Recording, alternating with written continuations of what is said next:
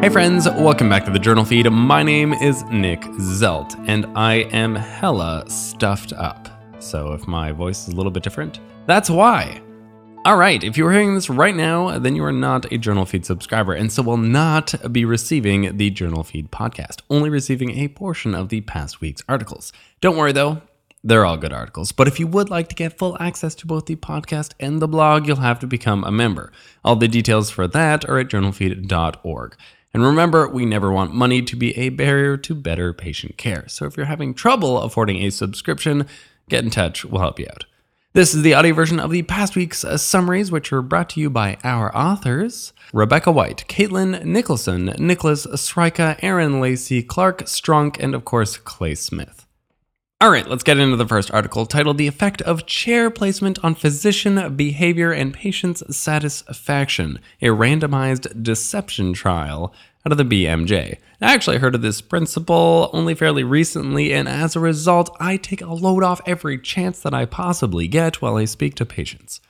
Physicians sitting at the bedside is associated with happier patients. By that, I mean that we communicate better with them, there is better patient satisfaction, and even higher levels of trust. The problem is that there's not always a chair for you to sit on. This trial was a single center, double blinded, randomized deception trial. They had 51 hospitalists, but I would figure that this generalizes to pretty much any physician. Anyways, they observed them uh, doing 125 patient encounters. The randomized part of this trial was where a chair was placed in the room, either three feet from the bedside or what they called usual chair location. Now, when I say the usual location, it's not what you think, or at least it's not what I thought. When I read usual location, I thought it would be at, you know, maybe the foot of the bed, near the window, just on the opposite side of the bed from where the door is. No, no, no, no, no, no.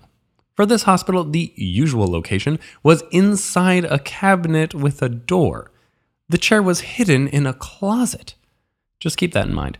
Anyways, they use some scores that I've never really heard of, but I'm sure they say are validated. I'm not going to look into it to measure patient satisfaction. So, the group with the chair that you nearly have to trip over to get to your patient, well, in that group, there were a lot more physicians that sat down compared to when the chair was literally hidden 63 versus 8%. Having the chair closer was associated with higher satisfaction scores on both the tools that they used without affecting how long physicians actually spent in the room, which is key. And it also didn't affect the perception of the time spent in the room by the doctor or the patient. This trial makes a bit of a poor case for chair placement as an intervention, really undermining themselves here with a weak control group, but it does make a good case for sitting in the presence of a chair in general. This could not be easier for you to do. All you have to do is sit down while you're talking to the patient. Boom, you've got a happier patient. In a spoonful, sitting in the room with your patient has all kinds of benefits. This trial demonstrated higher rates of patient satisfaction when doctors just sat down. And then we skip to the third article, titled Computed Tomography Imaging of Geriatric Patients with Uncertain Head Trauma, out of the Journal of Emergency Medicine. What kind of studies do we love? Of course, I've said it before, we love studies that validate stuff we're already probably doing but isn't necessarily very evidence based. The study deals with head trauma in the elderly. Now, if they have obvious trauma, then it's hard to make the case not to send that patient for a scan. There are many circumstances, though, where it's not very clear if there was head trauma, and from the story or even from the exam. So, should we be scanning those patients? I mean, what's the yield? This trial looked prospectively at 3,900 patients over 65 years old from two level 1 emergency departments in Florida. They defined patients as having definite head trauma if there was a clear history of trauma, the physical exam endorsed trauma, or there were other signs of trauma on the CT head, like, you know, a little bit of soft tissue swelling. Otherwise, if you had none of these things, then you were considered to only maybe have had a trauma. Now, in the definite trauma group, the rate of intracranial hemorrhage on CT was 11.4%, which is a lot, which is why we scan these patients. More than half of the patients were over 80 years old as well, in both groups, which makes these pretty high risk patients. The definite group also had more neurosurgical interventions. Now, in the maybe trauma group, the rate of intracranial hemorrhage was 1.7%, which is lower, but it's still quite high. So, like I said, this supports my practice. In elderly patients who can't give a clear history, but you think that maybe they hit their head, it's probably a pretty good idea to scan them. It seems safer to err on the side of caution, especially with nearly 2% of them having intracranial hemorrhages. I think this is reasonable. In a spoonful, elderly patients who might have had head trauma, but you can't confirm it in any way, they still have a pretty significant risk of intracranial hemorrhage.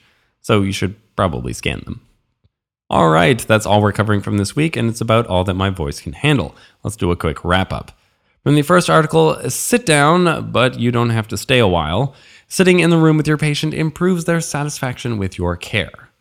From the third article, when in doubt, in the elderly, scanning is often the right answer. This holds true for suspected head trauma, even without any way of confirming that they actually hit their head. Again, if you're hearing this right now, then you are not a part of the members feed, and so you missed three articles from this past week. One looked at severe a community acquired pneumonia and steroids, and we got a new meta analysis on that. Another article looked at an important test that you might want to add to your workup of acutely altered children.